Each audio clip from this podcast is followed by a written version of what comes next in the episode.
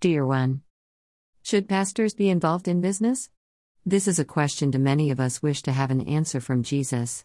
Let's read a testimony of a pastor who searched the answer to this question to Jesus. Here it goes, down pointing finger. Talk about a loaded question. However, we do have biblical support for the idea of working ministries. Paul himself made tents to support his ministry.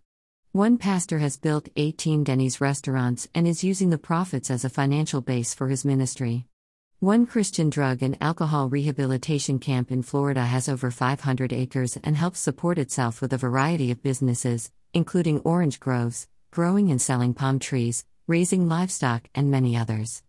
I built a print shop in an abandoned garage on some church property, and we brought in hundreds of thousands of dollars through the production and sale of Christian books.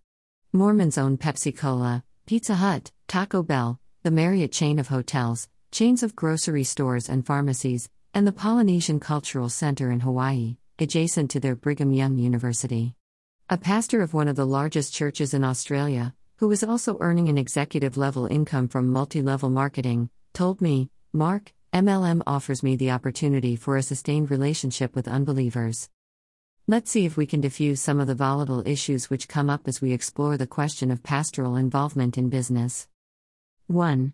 Is not our supreme task to share the gospel? Absolutely. However, the good news of the kingdom touches all areas of our lives, as God makes us the head and not the tail, above and not below, and lenders and not borrowers. The Bible teaches that the blessings of God touch our crops and barns and herds and everything we put our hand to do. Deuteronomy 28 1 14. Therefore, the principles we preach, demonstrate, and implement are to touch every area which we bring under the discipline of God as we fulfill His command to disciple all nations. 2. Aren't pastors supposed to commit themselves to prayer and ministry of the Word? Absolutely. However, even the Apostle Paul had times when he was involved in tent making activities along with his preaching and teaching Acts 18:3. I would like to suggest that the church is in a time of warfare as a Joshua generation takes back ground lost by previous generations. I think it may be possible that even as Moses and Joshua led the nation of Israel both spiritually and in warfare, so the pastors of the current Joshua generation also need to get out and lead the new Israel in victory.